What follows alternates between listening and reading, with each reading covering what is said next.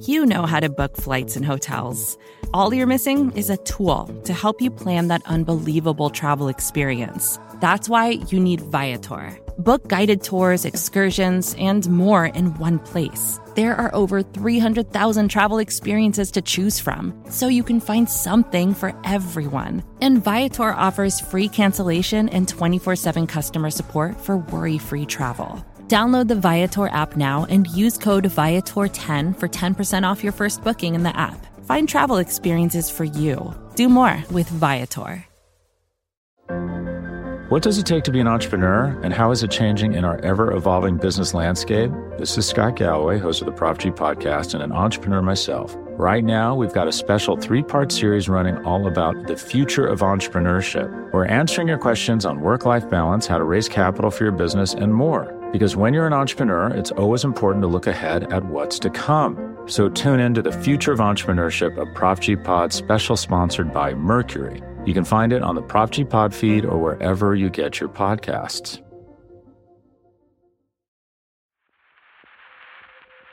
From Cafe and the Vox Media Podcast Network, this is Now and Then. I'm Heather Cox Richardson. And I'm Joanne Freeman. Today we're going to talk about a topic that grew from this past week's January 6th hearing that focused, among other things, on various militia groups like the Proud Boys and the Oath Keepers, how they were involved in the events of January 6th, and what their relationship was with former President Trump and the Trump administration. And because of that, and because of the many ways in which, in one way or another, militia groups have been in the news in even just recent years, that's what we thought we would focus on today. We would talk about some of the tradition behind militias in American history, where they started, how understandings of them have changed over time, and the ways in which there's a lot of fuzziness around what a militia actually is, and ways in which that shapes what they can and can't do. So, we actually wanted to talk about what a militia actually is and what the origins of that term are and how it has played out through a number of critical eras in American history. I also liked this topic because it gets me once again the chance to talk to Joanne about things that we all want to know, and that it's really hard to turn to the person next to you on the subway and say, Hey, what do you know about militias? So now is my great opportunity. So tell us, if you would, what the heck a militia is militias partly tied to what becomes a larger American tradition of the military and government and national security and national defense. And that has to do, I'm sure when I say the phrase yeoman farmers, some people out there are thinking, sorry about this, Heather, Thomas Jefferson. But he is one person who had this image. Oh, come on. He did not organize a militia and be part of it, did he? No, he did not. But I okay. loved your facial expression. yeah, I was like, there's no freaking way he was out no. there carrying a musket. No, no, no, no. No, but he had this idealized vision that the way that American military defense would work is that you would have all of these independent farmers out working on their farms and they would be able to rise up and run to defend their land and the country when needed. And then when the warfare was over, they would just go back to their independent farms. Citizen soldiers. Precisely, precisely. And and that's a tradition that bleeds into how Ooh. people understand what a militia is. I'm sorry, I didn't mean that pun at all.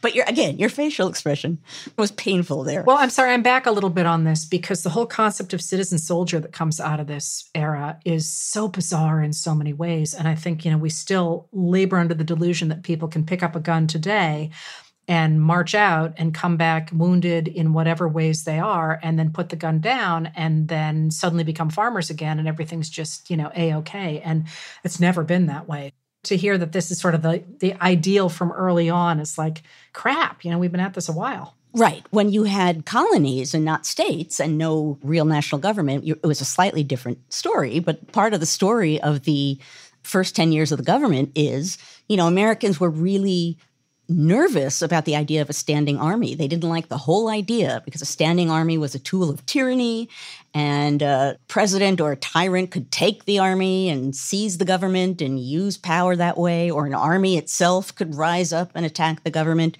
Or a standing army would cause all kinds of taxes and expenditures, and people in power who would keep themselves in power by playing around with standing armies. So that's a big, big no no for many people in this time period. And again, militias are an alternative to what people would have seen as a standing army. It's not a standing army, it's basically local units of men, able bodied men, who get together to drill and be in a state of preparedness if their services are required on a local level. And so, for example, during the revolution, you have on the one hand the Continental Army, which is an army you also have all of these colonial and then state militia units joining in the fight as well. So in the revolution, you actually have an army and militia joining in that fight. So I have a question for you about that. It is my understanding of militias that they were kind of ragtag and messy, and that militia day, muster days as they were called, were usually characterized by drinking and screwing around, you know, playing games and all that sort of thing.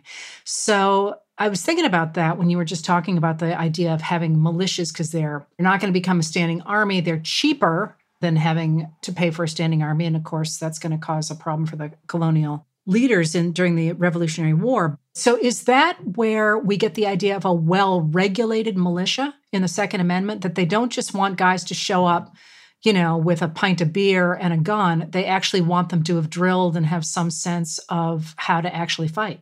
Yeah, well, and they did drill. I mean, these musters, they weren't models of discipline, but the reason they happened was because they were considered a kind of drill. And people would get together and and, and drill so that they would actually be prepared to be in a some state of regulation if their services were required. But is that what's behind well-regulated militia? Not just you can have, you know, people popping out from behind rocks, but we actually want you to train them? Well, I don't know if well regulated necessarily means trained.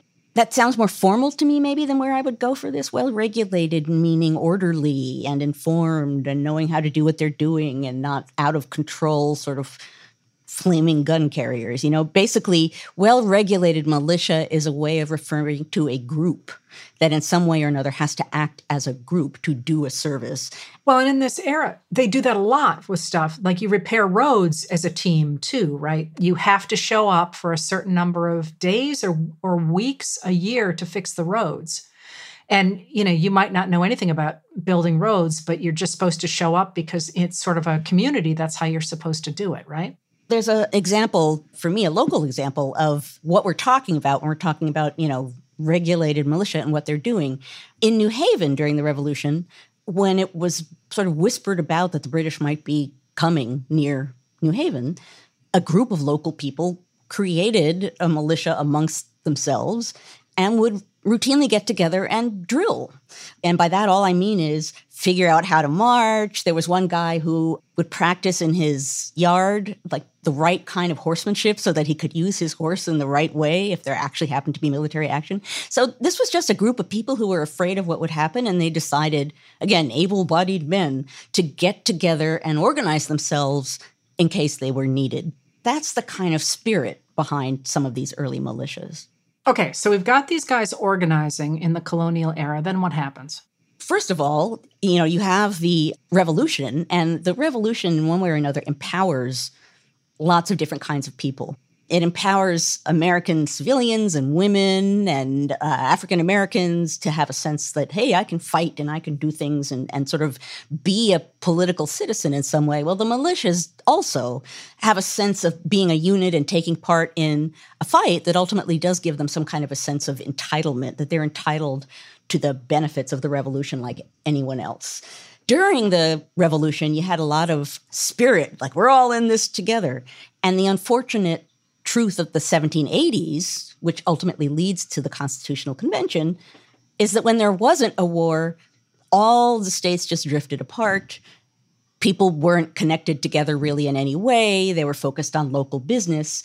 And then you get an event that has to do with indebtedness and farmers it starts in Western Massachusetts, it spreads a little bit beyond.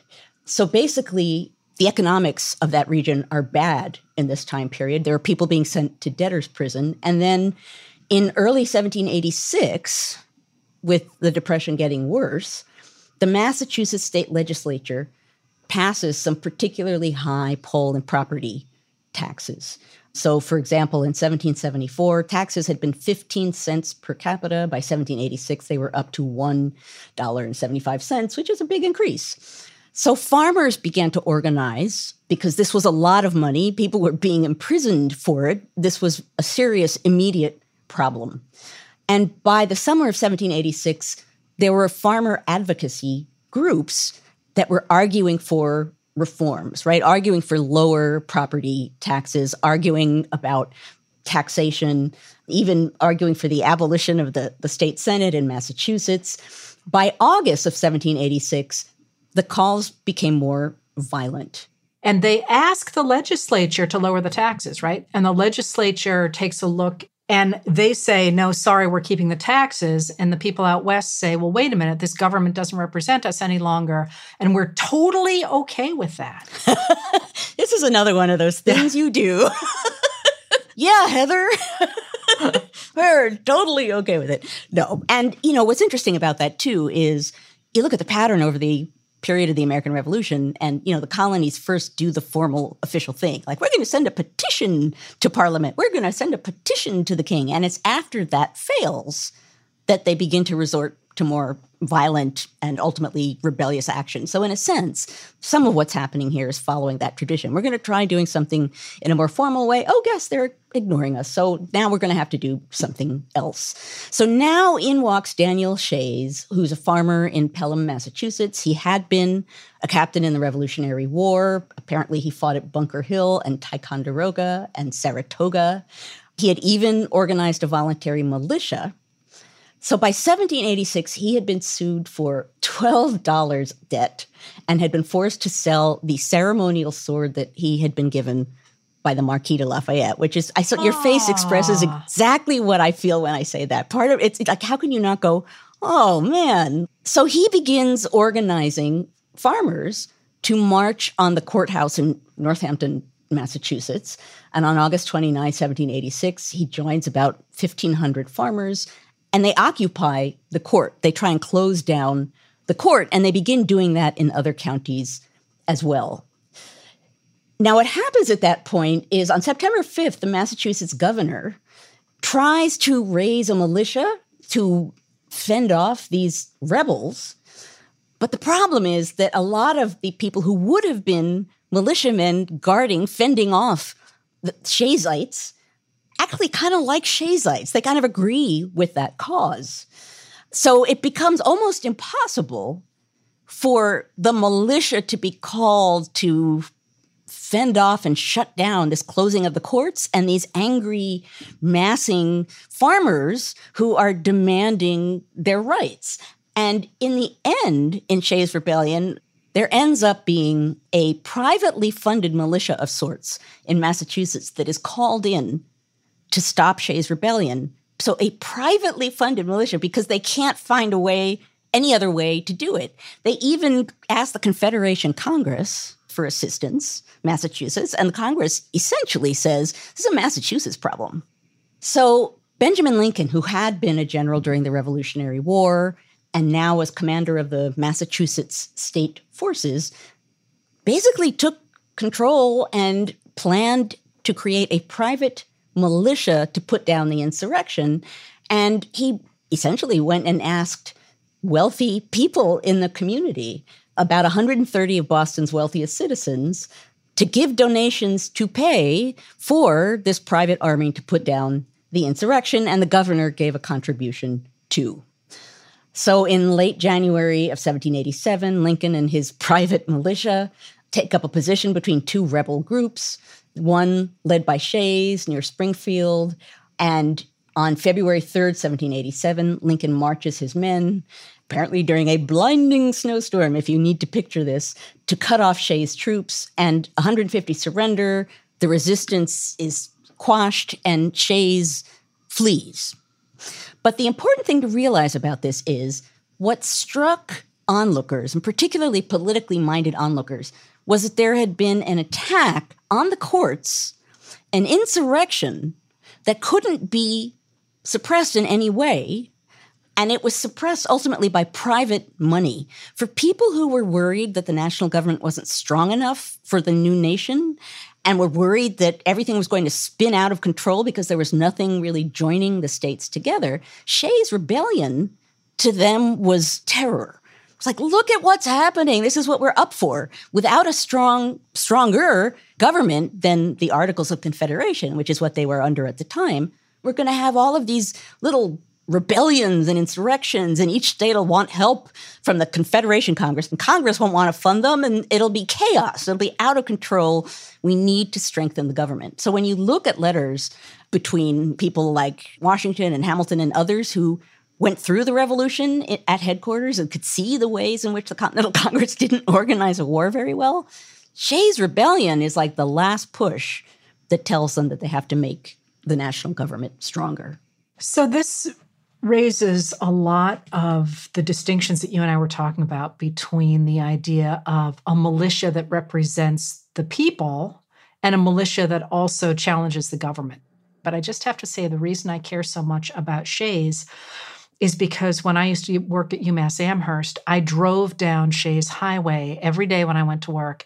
And there's a big boulder beside the road where I, you know, at least once a year I would stop and read the marker on it and saying that that marked one of the places that they had marched by huh. in order to march on Boston.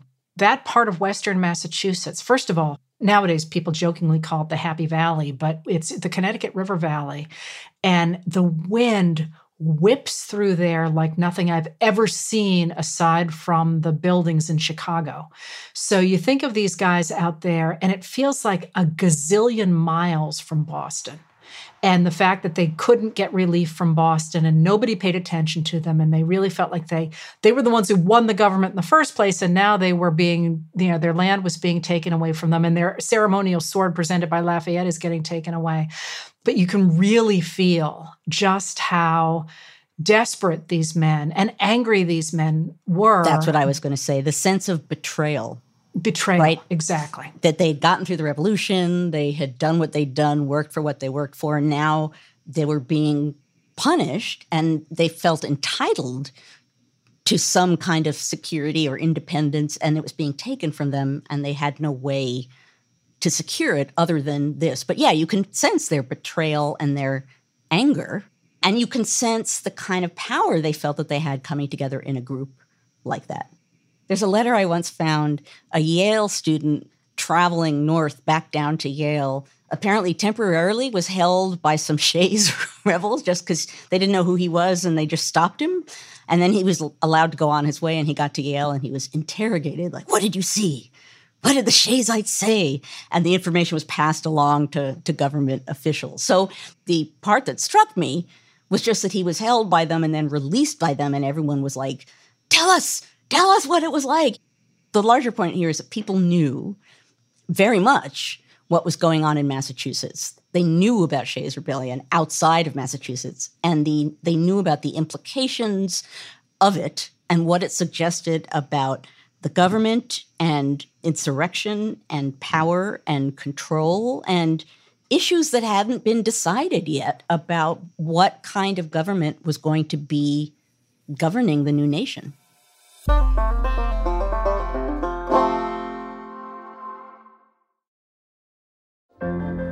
What does it take to be an entrepreneur, and how is it changing in our ever evolving business landscape? This is Scott Galloway, host of the Prof G podcast, and an entrepreneur myself. Right now, we've got a special three part series running all about the future of entrepreneurship. We're answering your questions on work life balance, how to raise capital for your business, and more. Because when you're an entrepreneur, it's always important to look ahead at what's to come. So tune in to the future of entrepreneurship, a Prof G Pod special sponsored by Mercury. You can find it on the Prof G Pod feed or wherever you get your podcasts. This week on The Gray Area, Professor Diana Pasulka and I tackle one of life's biggest questions Are we alone in the universe? What would it take for you to step off the agnostic ledge and say, yeah, aliens are real? Is it a spacecraft landing on the White House lawn? Well, something that was anomalous in 1952 did fly over the White House. And that's one of those cases that is still weird. that's This Week on the Gray Area, available wherever you get your podcasts. For more cafe history content, check out Time Machine, a weekly column by our editorial producer David Kurlander, inspired by each now and then episode. You can receive the Time Machine articles through the free Cafe Brief email. Sign up at cafe.com slash brief. So the late 19th century is a really cool moment for American militias for a couple of reasons. The first is that coming out of the Civil War, people are much less inclined to organize as militias because they've just been through a war. And in fact, you know, you remember that one of the reasons we get the NRA is that the organizers are con- of the NRA are concerned that people are not using their guns anymore and they're not learning how to shoot the way they should be able to, and they're concerned that people are not being as involved in the potential to be to become warriors again as they ought to be. So at first there really isn't much of a move toward militia. And what happens instead is that the nobody quite knows what to do with the US Army, which all of a sudden is huge or has been huge even though they're cutting down the size of it. And it becomes deployed after the Civil War not only against the indigenous Americans in the American West, but it begins to be deployed against strikers. And really dramatically, in 1877, strikers begin to protest wage cuts on the uh, B&O Railroad, the Baltimore and Ohio Railroad. And when they did that, they prevented trains from crossing the place where they were striking and from going from there all over the country. And when that happened, eventually the president, who's Rutherford B. Hayes at this point, calls out the military. He actually calls out the army to break the strike. And this horrifies a lot of people.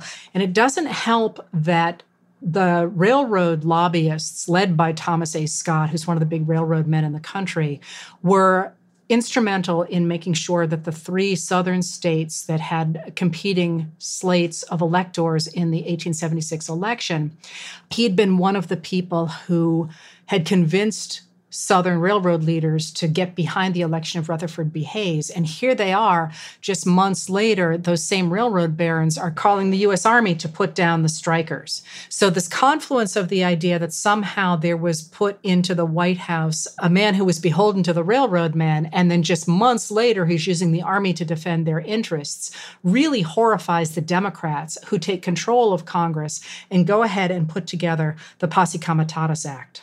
And this is one of my favorite acts in American history because the posse. I, I have to say, I have to say that I know this because when we started talking about this episode, the first thing out of your mouth was this. Was Posse, posse Comitatus? Posse Comitatus Act. I was like, okay, we're going for it, Heather. I, I love the Posse Comitatus Act because there's so many repercussions of this. It's such a moment that illuminates the 1870s, and there's so many repercussions for it. What Posse Comitatus says is that the US Army cannot be used against US citizens. Just think about that right there. A president cannot use the Army against US citizens. What that says is they're concerned about a president getting so much power that he will use the Army against American citizens. And they get it through Congress. And that's going to change the way we think about militias. But I just have to say that one of the reasons Posse Comitatus has always fascinated me is that I learned most about Posse Comitatus when I was writing about Indigenous Americans, because one of the things they just don't discuss in Congress when they're thinking about it is the fact that who is protecting the Indigenous Americans on the reservations from you know white guys crossing into the into the reservations and taking their horses for example. And the answer is the US Army. So posse comitatus which is supposed to protect American citizens quite explicitly basically screws over the, the indigenous Americans because they can't rely on US Army protection any longer against white vigilantes, for example. And that's one of the reasons we're going to get the rise later on of indigenous police forces on the reservations because they can arrest US citizens. They need essentially, right, the equivalent of a militia. Exactly. So with posse comitatus, there's, to my mind, going to be two splits in the way we think about the militia. I guess in some ways they're both forerunners of the, the present, but one that is really interesting is the rise of posses. Posses, right? Western movies, people must have heard the word posse before. They're famous because of the West, but what a posse was is the same impulse as the white Southerners were using when they were lynching their black neighbors. It was a reflection of the fact that they did not trust the government in place. And therefore, they were going to take matters into their own hands, which is the way they justified, for example, dragging people out of prisons and lynching them. Because what they said is we you know we can't let them be taken to trial because the everyone's corrupt and they're not going to come out with the right answer. And this happens again across the country but there's a wonderful moment in Owen Wister's book The Virginian where the young woman involved in the love interest in the story, Molly Wood, is upset because the Virginian is on his way out to, I'm sorry, this is a spoiler, but he's on his way out to hang a horse thief. And she's like, oh, they shouldn't do this. And there's a guy who's a judge who sits her down and says, no, you don't understand. This isn't like in the South where white gangs string up their black neighbors which is lawlessness, he says, this is because we want to have law. And this is us taking matters into our own hands to give ourselves law. Talk about that slippery line, that the sort of amorphousness of this. It's like, well, but they're doing it in a bad way, and we're doing it in a good way. And when they do it, it's lawlessness. When we do it, we're defending law. Yes. And that is exactly how that moment jumps out. Anyway, so that's one thing that happens is this whole idea of people taking matters into their own hands and justifying it in the West, for example. And of course, white Southerners justified it with similar language, and Northerners who did the same thing in places like Cincinnati justified it with the exact same kind of language. But what really interests me in the late 19th century is very a very different kind of militia that has largely been forgotten i think in american history. And everything i know about it comes from a dissertation that came out of brandeis by yoni Appelbaum a number of years ago in which he was looking at fraternal organizations in the late 19th century. And i do not want to speak for him here because my take on his work was very different than his. I think we both agree at least i thought it was excellent what most people don't realize is that after the Civil War, from the 1880s into the 1920s at least, America has this extraordinary flowering of fraternal and sororal organizations. And when I say flowering by that, I mean people joined fraternal organizations and lots of them. So, on the eve of the Spanish American War, for example, a number of fraternal organizations had militias that outnumbered the number of soldiers in the US Army. The Masonic Knights Templar had more than 160,000 members.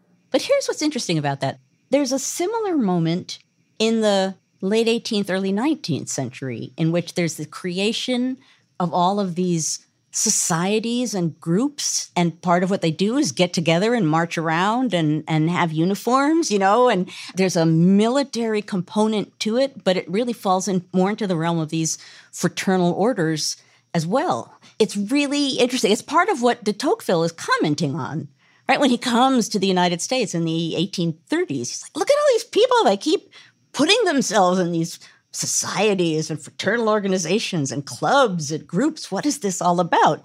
And it, it's interesting. This is after the Civil War. I'm talking about after the Revolution. It's interesting to consider what that suggests about the next generation of people and how they're sort of absorbing the military culture of what just happened. So, yes. And my take on it is that in this period, what they are reacting to, and less in the fighting business, and less in the walking around with guns thing, is they're reacting to the fact that in this industrial society in which people are moving around a lot more than they have before, there's no social safety net. So, what these fraternal organizations do is they provide care for widows and children, and they provide burial insurance, and they provide essentially a charity insurance for people who otherwise are going to be out of luck if they lose an arm or if they die and their widows are left behind. So the militia part of that strikes me as looking much more like the idea of what I think of as the revolution, the original revolution, the idea of taking care of each other. So rather than being like, I'm going to be Teddy Roosevelt out here and go lynch a horse thief, they're thinking, I'm going to join together with people to take care of them. And that's important because what you're talking about here is an internally directed group. We're going to create a group and take care of ourselves versus I think what most people think a militia movement is is we're going to get together and attack whatever, government or other people. So this is well it gets back to this sort of amorphous understanding of what a militia is, what it can be, the different shapes it can take, and yet when you use that word it suggests a lot about what it is that you're saying. I think your distinction there between getting together to take care of yourselves and getting together to attack somebody else is a really important distinction. But there is also, I think, something you just said that matters, and that is this is not the war generation, it's the generation after the war. So that's not to say there weren't some Civil War veterans in these later fraternal organizations. Of course there were. There were Civil War veterans around in the in the early. Oh, I don't century. even mean veterans. I actually explicitly mean the next generation that is looking back at what happened. They have the military structure and the military. I mean, I'm going to say play acting, and I'm going to get angry letters about it, but they are willing to do this and to drill and to march in the streets and all this in a way that their fathers weren't. Again, in this very same period that I'm talking about, when uh, people tried to convince William McKinley, who was president at the time, to fight against Spain. He said, I have been in one war and I have seen the bodies piled up, and I do not ever want to go to war again. Well, the next generation, like Teddy Roosevelt, is like, let's go to war. Um, so I think that generational thing matters as well. Yes, I totally agree. Which brings us quite seamlessly poof into the modern militia movement. Indeed. Now, at the peak of the modern militia movement in 1996, there were an estimated 868 American quote unquote patriot groups, most of them well armed, most of them formed in one way or another in opposition to what they saw as strong armed federal law enforcement tactics. So the modern militia movement allegedly peaks in the middle of the 1990s, which I think really fits. But one of the real sparks to the militia movement comes from the whole, I think, push of the Reagan supporters against the federal government. The idea that the federal government is crushing the small individual men in a way that harkens back to Shays. That the government is a them, the government is strong armed, the government demands what it wants. In a sense, if you go all the way back to where we started with the farmers rising up to defend the country's rights, this is that same impulse. The government, in a sense, is the enemy, and these militias are rising up to defend what they see as their rights against what they see as a strong arming national government.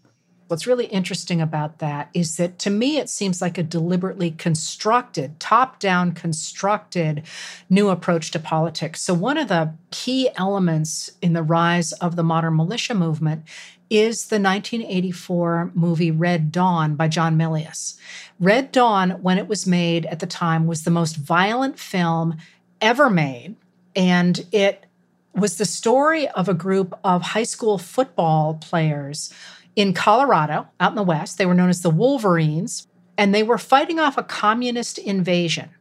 And they had to fight off the invasion because the government, both of the town and at a, at a higher level, was cooperating with the communists. Reagan's first Secretary of State, Al Haig, was actually an advisor to the film. And it was such a moment of inspiration that a number of young men promptly went out and believed that they too could defend the people in their local areas from these communists who were taking over the American government, which is precisely the sort of language that the people on the far right were using. And this was such an aspect of popular culture, so, so incredibly popular in 1984 that when the captain in the army, a man named Jeffrey McMurray, was asked to provide the code name for the operation to capture Saddam Hussein in 2003, he called it Operation Red Dawn because he said, I think all of us in the military have seen Red Dawn. I just want to highlight the impulse that underlies that piece of popular culture and, and how it went on, right? The impulse underlying that of defensive, kind of guttural need to stand up to unfairness, to stand up to the enemy, right? That sort of heroic but guttural personal way in which this is interpreting coming together in that way to fend something off with military power. It's a powerful way to grab at people, right? It has a power to it and it would inspire you, particularly if you're a young man, right? If you're believing that there's an enemy of a certain sort, of course you would be inspired to act in that way, to find people who are like minded with you and to stand up against what you see as something that's threatening and bad. Yeah, and I, I hope you were listening to what you just said. because the, they're echoes. All right, so let's walk through the rest of the modern militia movement because if what you just said could have been transposed to 18 months ago, well, yeah, that's I'm writing about this right now. So let's get the path that got us there. So if that's 1984 and people are thinking along those lines during the Reagan years, anti-communism, you know, the the people who've been in control of the country since World War II are closet communists, they're spreading communism, all those sorts of themes that have been there since World War II. This whole idea really takes off in the 1990s because first of all, in Ruby Ridge, Idaho in August of 1992, a man named Randy Weaver, who had sold a sawed off shotgun to an ATF agent, was supposed to show up in court for a trial, and he didn't go. He didn't show up. So when that happened, federal marshals tried to arrest him out in Idaho. And he'd moved there because he thought there he could protect his family from what he saw as the corruption of the modern world. And in the process of trying to arrest him, there was a firefight in which Weaver's 14 year old son and a deputy marshal were killed. And the, in the aftermath of that attempt, there was an 11 day standoff between the federal marshals and Weaver's. And finally, a sniper wounded Weaver and killed his wife, Vicky. And as the standoff was going, the people from the nearby Aryan Nations compound came over and swarmed to Ruby Ridge to protest the government because they said that the government was attacking a man who was protecting his family. I think it's important to remind people that he had, in fact, illegally sold a gun and was supposed to show up in court. I mean, he was supposed to do things that he simply refused to do. A lot of times, the mythology sort of says that the government just decided to start shooting him, and that is not actually what happened. The negotiators finally brought Weaver out, but a lot of people looked at what happened at Ruby Ridge and decided that they needed to start arming themselves, especially those people who were uh, susceptible to that language about how the government was attacking individuals. Government overreach. Oh, yes. right. Government with guns going into people's homes. People who study the modern militia movement think that that was really the spark that made it take off, but it really got into overdrive, if you will, the following year just at the beginning of Bill Clinton's uh, term. And of course, Bill Clinton was opposed by these same groups because he was a Democrat, because they insisted that the idea of a social safety net, for example, was a form of communism. He had this very similar theme to what played out at Waco when federal officers stormed the compound of a religious cult and the cult had had some people had left it and they had reported to authorities that the leader a man named david koresh was stockpiling weapons and was abusing children they tried to go in to see about the guns and to see what was happening if there were, in fact, children who were at risk in the compound. And that launched a 51 day siege. And that siege ended in a gun battle and a fire in which 76 people died on April 19th, 1993. And the Republicans do an investigation of what happened at Waco, and the investigation says there is overwhelming evidence, that's a quote, that exonerated the government of doing anything wrong. Nonetheless, remember when this is. This is the Clinton administration, and this is talk radio. This is when talk radio is really hitting the ground after the end of the Fairness Doctrine in 1987. And talk show hosts like Rush Limbaugh and especially Alex Jones, who's going to go on later to start InfoWars. This is where he gets a start. He jo- drops out of community college and he begins to talk about what happened at Waco.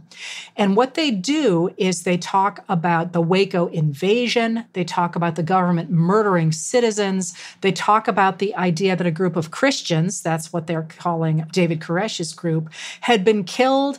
And the person who was behind that was Attorney General Janet Reno, a woman who looked in their minds mannish. She was not a real woman. And here she was out killing good Christian men because she's been empowered by the government. I want to make a point here, only because it's what struck me all of these things, the talk radio and the rise of, you know, people seeing the government as the enemy in this way and the rising of these militia groups in a modern sense, this is pretty recent. We're talking about the 1990s.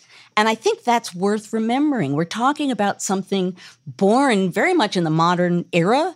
And in a sense, we're still in the process of this evolution. Well, and what's interesting about that too is that this doesn't stop. I mean, it goes from there into Cliven Bundy, the Nevada cattle rancher in 2014, who says he doesn't recognize the government's power over the federal land on which he's been grazing his cattle. That's going to snowball into one thing after another. And I think you can say it reaches forward into the summer of 2020 with the idea that you have people screaming about liberating Minnesota and liberating Michigan and liberating Virginia from the tyrannical governments that are trying to manage the pandemic. But what is part of that, though, I think, that is interesting in this moment is the co opting of that earlier idea that it's a militia that defends the construction of the American government. What you were talking about, that idea of, of sort of taking care of yourself, it conflates that with the other thing you were mentioning about a militia that attacks other people and sort of says, we're the people attacking other people, but we're the good guys. So it brings those things together. Well, we are protecting ourselves by attacking the other people. That it's not just we are seeing to ourselves, as some of these militia units did later than where we started this discussion today. But to do that, they have to be aggressive. They have to reach out. They have to be, in some cases, military. They have to be aggressive fighting units in some way. So, no, you're absolutely right. It's a mixed message, but it's a really powerful mixed message. And it brings us perhaps to the present with the attack on the US Capitol on January 6th, with the number of people who were trying to destroy our democracy and yelling 1776. I mean, Alex Jones at that rally on January 5th, the night before, yelling 1776, 1776, 1776, and the crowd yelling it back and constructing this idea that somehow they were the good guys by destroying our democracy.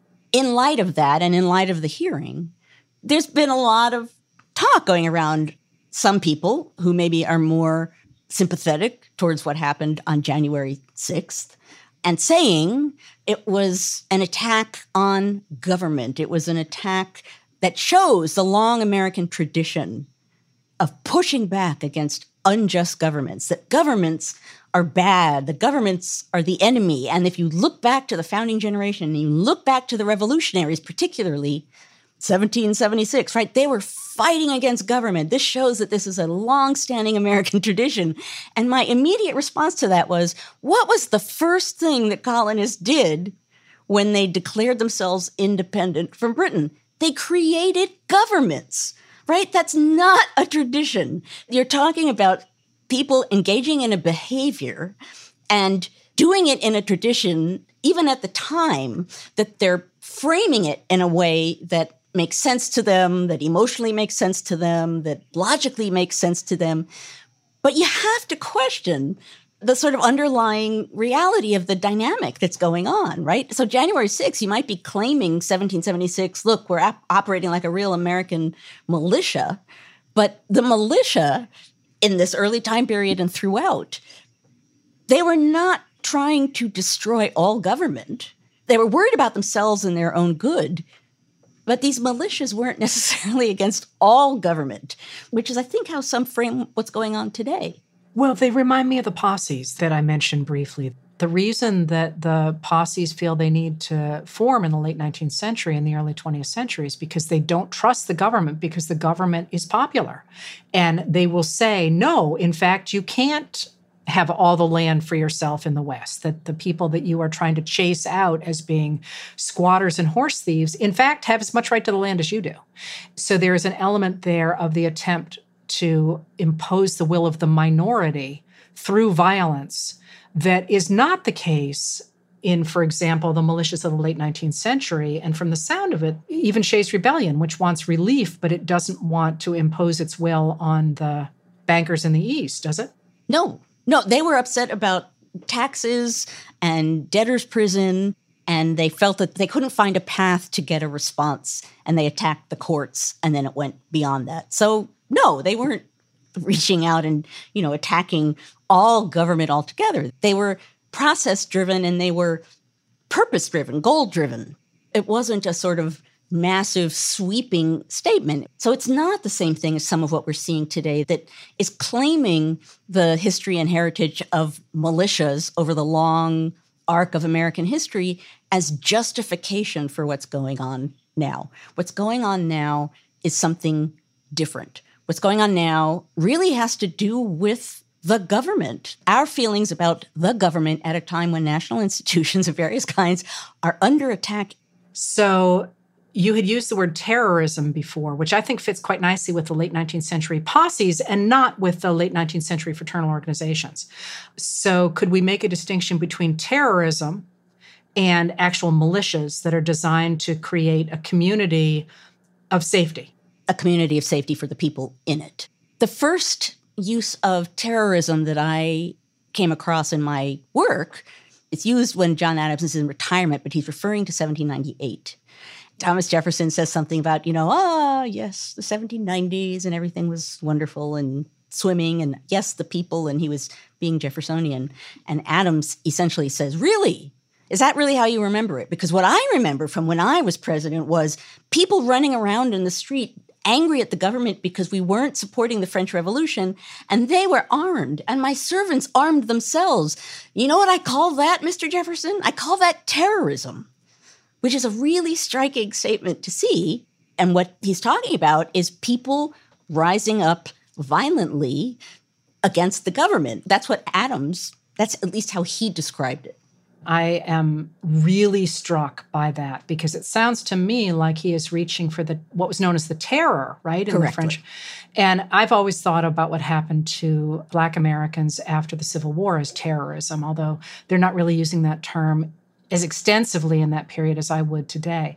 But if we're correct, and what we're saying is there is this distinction, it seems like there would be room in today's America for people to organize at least an ideological militia to reclaim the actual concepts of American democracy. So, if that were the case, what do you think? Should you and I organize a militia? wow, I'm not going to answer that uh, in public. But what I will say is that suggestion kind of gets us back to where we started and where we are now.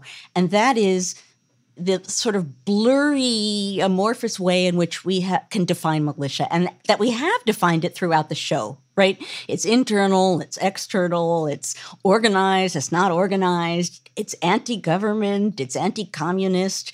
There are any number of ways in which you can identify and define this movement. We're in the middle of one, right? It's not as though this is a discussion that has ended. We're in the middle of a moment where we're looking at militias, these militia units, and what they do and how they're used.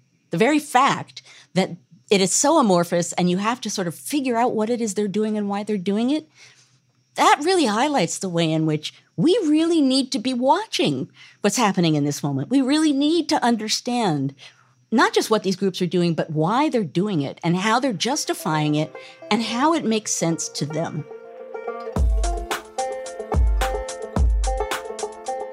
Our conversation continues for members of Cafe Insider. Heather and I take you behind the scenes of each episode in a special segment of Now and Then that we call Backstage. So join us backstage and get an inside look at the thoughts we're wrestling with as we prep for our weekly conversations head to cafe.com slash history to join. That's cafe.com slash history. That's it for this episode of Now and Then.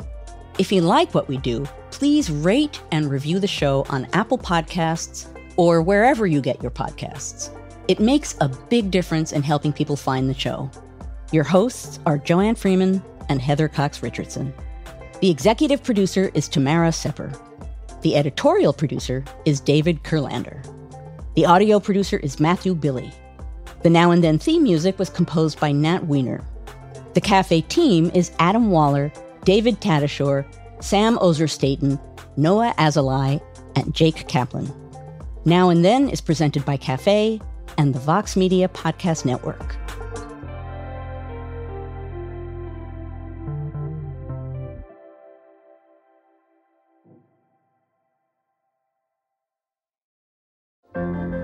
What does it take to be an entrepreneur, and how is it changing in our ever evolving business landscape? This is Scott Galloway, host of the Prof G podcast, and an entrepreneur myself. Right now, we've got a special three part series running all about the future of entrepreneurship. We're answering your questions on work life balance, how to raise capital for your business, and more. Because when you're an entrepreneur, it's always important to look ahead at what's to come. So tune in to the future of entrepreneurship, a Prof G Pod special sponsored by Mercury. You can find it on the Prof G Pod feed or wherever you get your podcasts.